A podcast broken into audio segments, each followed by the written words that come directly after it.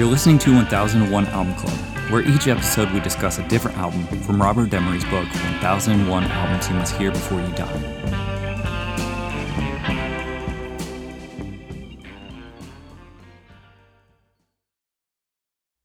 Let's go. Okay. Pick your banjo solid, John. You picked one for 15 years, ain't you? This really hit. Earl never did do that.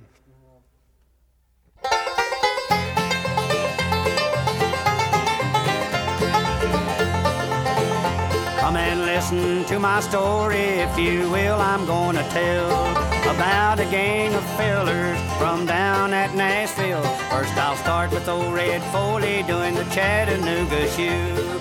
We can't forget Hank Williams with them good old lovesick blues.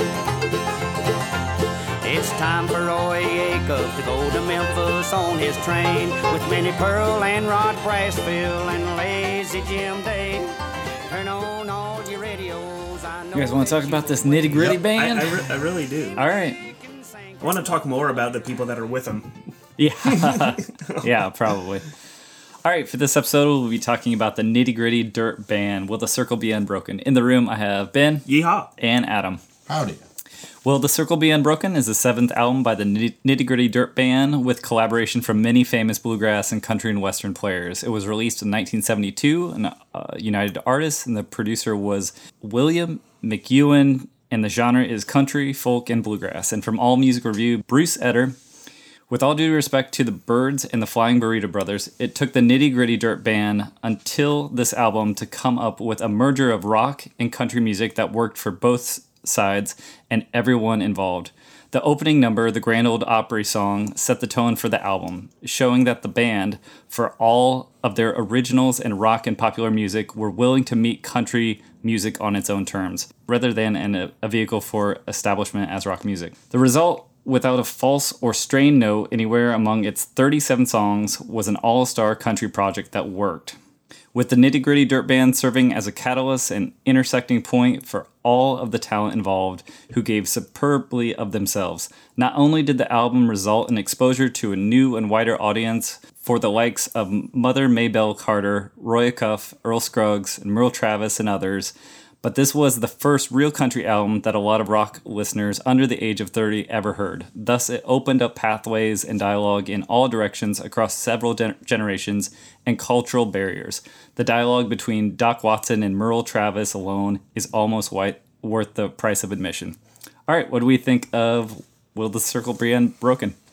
A lot of fun. It's a lot of fun. It is a lot of fun. I, Yeah. li- I like it. I like it a lot. it really works better than a lot of the maybe I don't want to say the sum of its parts because there's it's got a lot of parts and I don't want to like throw shade at, at it all but like when I think about the late 60s fascination with like you know traditional music and like folk um I felt like this is very earnest sounding um and you know obviously it's got some like some players in in addition to the the core people but uh it just it, it sounds genuine and it the recording being a live track uh or at least that's what it sounds like.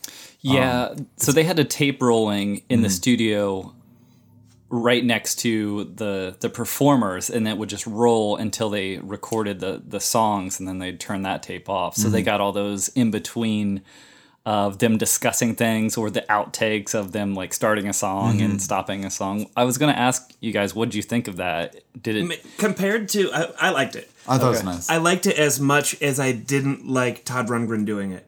Okay. Well, Todd Rundgren is by himself. Whenever a Todd studio. Rundgren spoke up on his album, it made me like him less. And whenever these old timers are speaking up, it just makes them nearer and dearer to my heart. I think this one it just it created what it was going for, which was that feeling of a bunch of people in a room playing some music, Just picking it. and just ready to go, and like knowing exactly what to do. Yeah. that professionalism of of that first generation of like the the, the people that came up on the Opry, just like that that one take and move on, uh, just that that attitude towards it, it's so cool. Like it's just so like in the days of you know being able to record digitally in your bedroom and doing all this stuff it's almost like a it's like time gone by. Just hearing these folks like, well, we're just gonna do it. It's gonna be live. It's gonna be great. Well, when you think about traditional music, and this could go for you know anywhere or any time, you know, there's just a point where if that's what you do, if you're a traditional player and you play the banjo, then like you should be able to just kind of like jump in because the the you're not there's not that much possibility, and in fact, like the music is kind of often written in, in, in a simple structure in order for people to be able to join in and in order to have an element of sort of on the fly and, and some improvisation while within the structure of a song. But I mean, I, I think that it really just shows how they focused on one talent and just crushed it. Yeah. It's Yeah. kind of fortuitous. Uh, like so, the the week that we're recording this, uh, the Ken Burns country music documentary Yeah. came out last week. Yeah. and so like at the same time that I'm listening to this like two hour long behemoth of a of a collection of songs, uh, I was also watching that, especially those first two episodes that like deal with like the post post Civil War to to like the 30s and then like up to uh, World War II.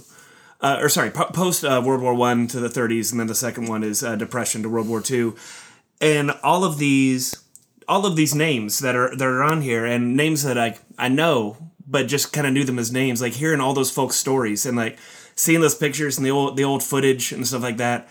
It just kind of it was really nice to be able to to be diving into this at the same time that I'm getting that backstory of it all. You know. Yeah, absolutely. I, yeah, I was gonna ask about the length too, because obviously a lot of times we're like, oh, album's too long or whatever. I feel like this is almost a project. It's not necessarily an album Yeah. that the Nitty Gritty Dirt Band No. is like putting out. It's more of a cult, like It's an anthology. yeah, Yeah. Right? I don't think it's trying to intended it- to be listened to in one sitting. No, No. I think it's just they they were they had the opportunity to do this. They got everybody, all their heroes, in the same room. You know, once one person said it was, a, I think Doc might Watson might have been the first person, and then they started. It was kind of like a snowball where they were like, "Can we get, you know, who can we get that were sort of our idols um, with this music?" And then eventually. It's like we got so many players in the room. We got so much material that they just were like, well, let's just put it all I don't out. see why not. You, You know, don't- it's you like don't know when, when or if they're going to be able to get them together. That's what I was thinking was Yeah. like they're just like we'll do as much as we can get done, and that that that was my impression, um, and that like because it's a non traditional project, uh, then it can have a non traditional release, and hopefully people will still be into it. There you were multiple. They they did more volumes of this, right? There's Yeah. like Will the Circle Be Unbroken two and three. I believe think. there's yeah two and three. I did check out two, and it's a bit. It's like it's got that like '80s feel where it's where Who's still every- alive? well, it, it, I mean, uh, John, Johnny Cash was on it. You know, Oh, okay. So it's like a bit of a later generation yeah, for two. I, I think uh, Lo- was it Loretta Loretta Lynn? Okay, Probably That yeah, makes that it makes sense. Yeah, yeah. yeah. Those Nashville people were still involved. Um, I think it was, yeah, it was a bit of the next generation coming in and nitty Yeah. gritty dirt band, like sort of pulling those people in then to an- another. It has, it has a lot of polish, which I didn't find as appealing as this. Yeah, this has that This like, has a- really pleasant recording quality. Yeah. where it's it sounds live and it sounds like energetic. You know, Yeah, I had it read doesn't sound produced. all the tracks were recorded on the first or second take Wow. uh, with First a with a two track master. So the takes are raw and Wow. uncompressed. Pretty That's impressive. It sounds great. They did a great job. Yeah. And you know, setting them up in that room, they managed to get it, it sounds very professional while also having, you know, the charm. Yeah.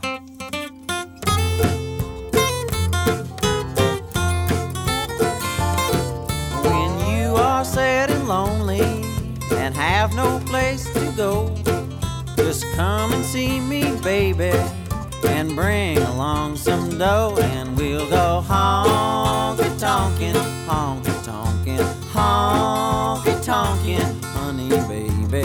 We'll go honky tonkin' round this town.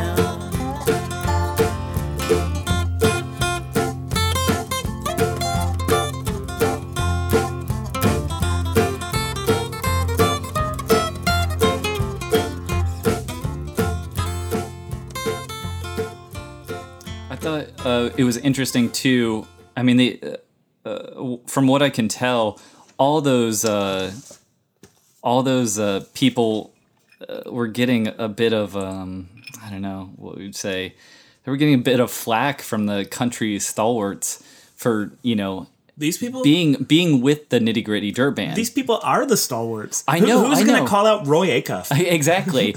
but I think once they those people agreed, they were like, "Oh, you got you know you got Doc Watson. Okay, you got Mother Maybelle. Okay, well, it's like." It, it just took that first domino to kind of fall to say, okay, I think we can do this um, with a, sort of the long haired hippie. It's like the easy rider moment of like these guys, you know, Nixon's in the White House and everything, the Vietnam War and everything sort of like meshing together. It's those cultures sort of coming together, but it's on country's terms. Like it's it's not on the the new rock and roll terms. Even though there are drums on two tracks, I think they are way in the I, back. I noticed that. way in Um, the back. Yeah, and it, they're just like shuffle. Yeah. But yeah, um, I I wanted to ask you guys what some of the your favorite tracks were because there are just so many, and uh, I'll start with mine while you think about it. But um, I really liked uh, "Dark as a Dungeon." Oh yeah. uh,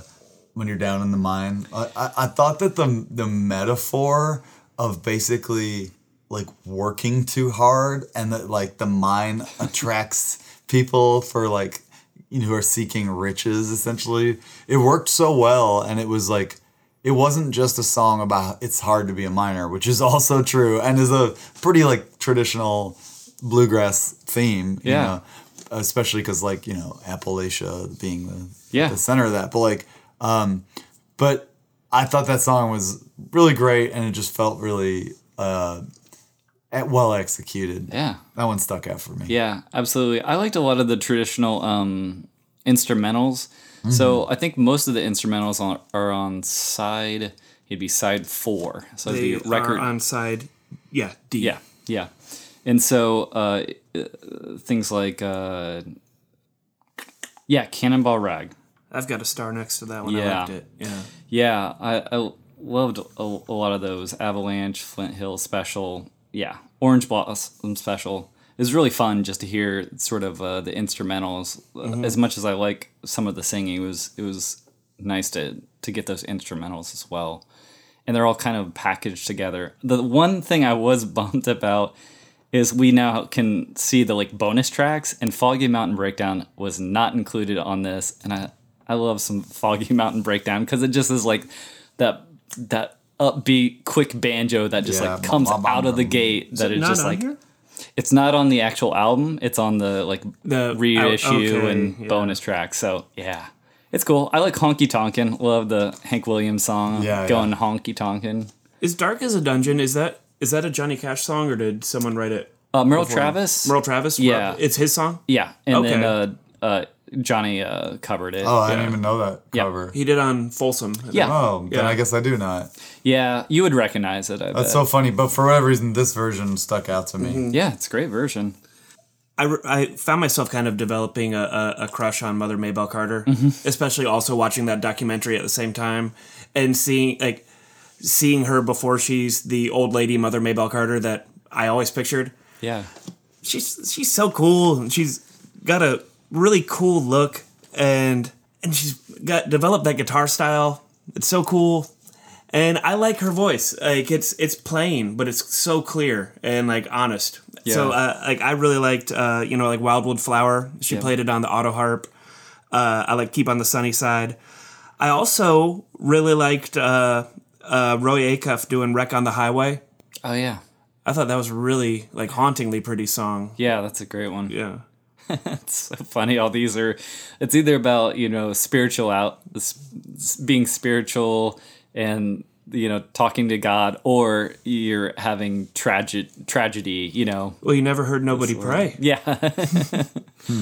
They had also said the band had also said that uh, Mother Maybelle was kind of the person who put them at ease because they were saying that they were they were just really nervous about meeting all these people. They thought, oh, geez, are, you know, they they got all the people to do it, and now they actually have to go there and and meet their sort of like heroes, the people who have been performing these songs. They were nervous as hell, and then Mother Maybelle is like, "Don't worry about it, you hmm. know, like it's just music. Like we'll just." you know play it together and it'll be okay and that like really like put them at ease that they're you know that she was welcoming That's uh, awesome. uh, to the band. Hmm. Hmm. Sort of uh, hippie, rough hippies from California. Yeah, I saw it's, they're from Long Beach. They originated in Long Beach with the two original members. Um, like they were doing like they were in like a jug band. Man, I, I, I read up a little bit on uh, Roy Acuff's life and career yesterday, and uh, so eventually, in in his old age, he he moved on to like uh, so after the the Opry moved from the Ryman Auditorium to Opryland, uh, he moved into a small house on the Opryland property, and he would just show up and perform most nights. But like during the day, he would like take care of like the backstage area, like stock the fridges with sodas and stuff like that. Just being old man Roy Acuff. And that night he'd take the stage. I just want to give him a big hug. just working. That's how it was, though. You know, uh, no no egos. It's just everybody does their part and puts on the show. Yeah. It's pretty great. So many of these folks, like the, the folks that actually were like full time on the Opry, you know, they had that obligation every Saturday night. As long as they showed up on time on Saturday night, the rest of the week was, you know, their week. So they would make as many like personal appearances or a- as far of a loop of a tour as they can that would bring them back to, to Nashville every Saturday in time to play the Opry. the loop. Yeah.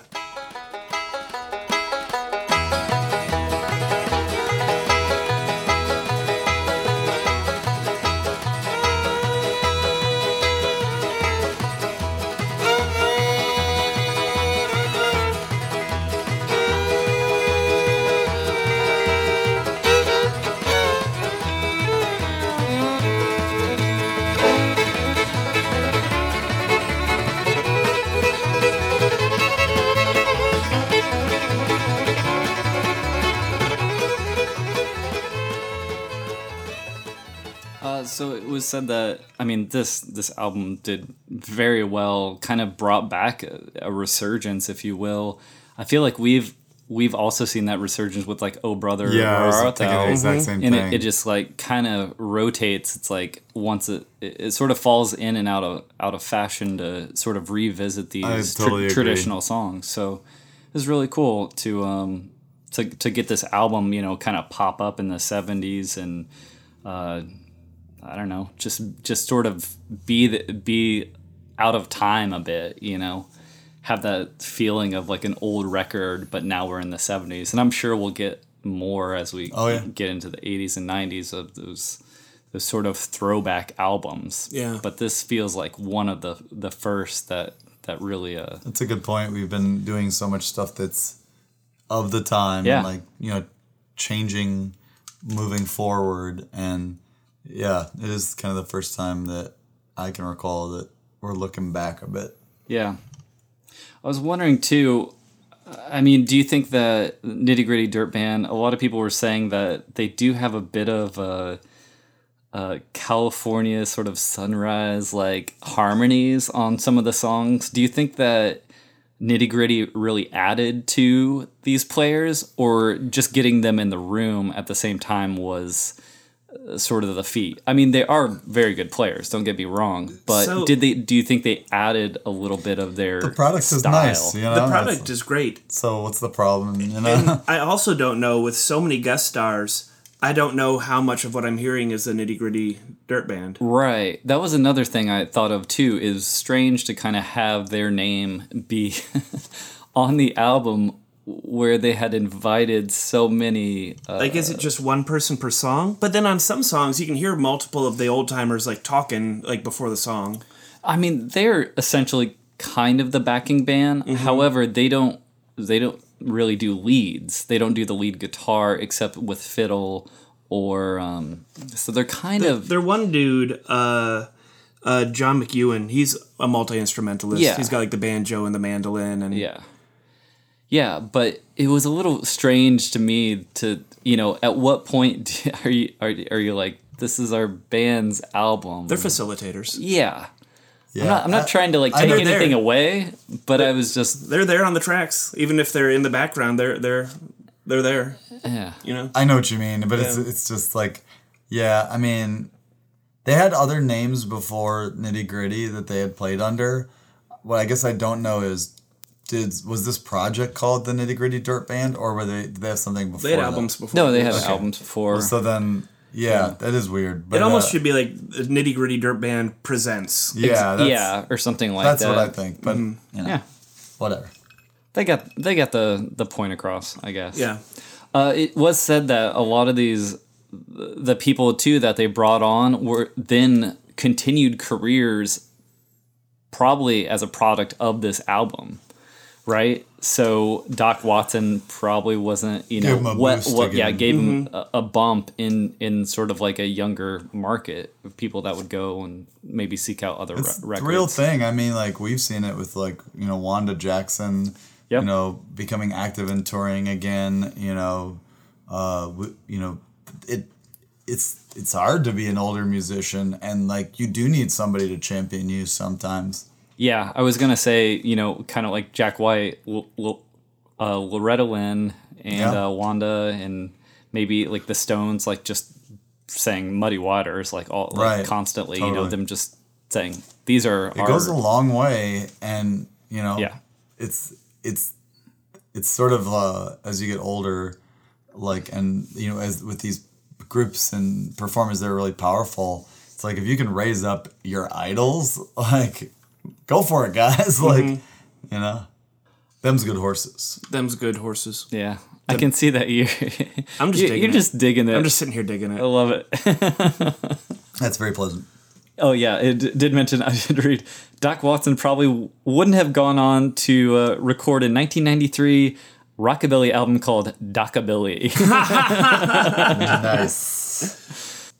yeah, said uh, said they record two two sequels mainly with younger country artists and endure to this day. If you've ever heard an electric band cover of a bluegrass tune, you probably can thank it, uh, you know, due to this album, which is interesting because What about like Grateful Dead? Yeah, the, they were mentioned too. I, I, They were doing it before this album, though, right? It They, was. they were a bluegrass band first.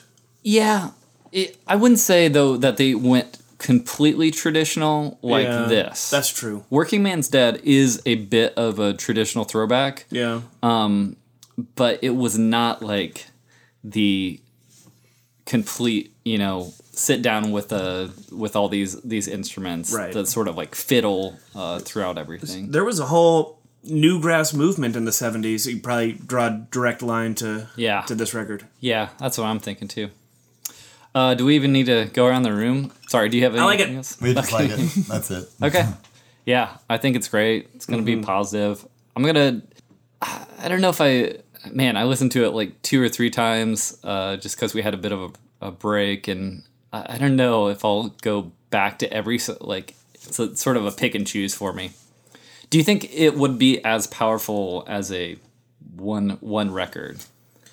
I think it probably would. For me, this is like you put it on when you got people over kind of thing. So Mm-hmm. it being long and having like a lot of vibe, I can actually see listening to it kind of more frequently. Okay. Because if there's different singers, it feels like a collection. It feels like when you put on, you know, almost like a playlist type thing.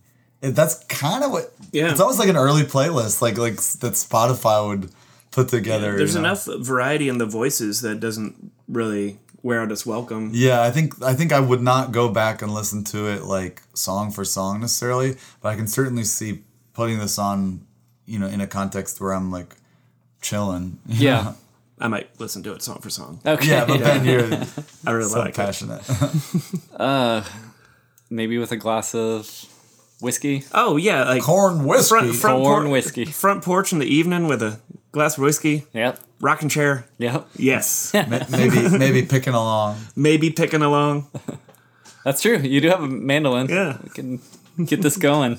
Next project. no no more uh, pogues. We'll just go. Straight. Oh, just- just- just go hillbilly? Yep, straight hillbilly. You're gonna find a lot of people in down here in bluegrass country to I tell do you this. what. I tell you what. I would legitimately like to put together like a honky tonk band. Okay. Now, like I love this stuff, but like like like a '50s style, just like Roadhouse honky tonk band. I think would be way fun. Okay. All People are doing it these days. Yeah. Get some Telecasters in there. Yeah.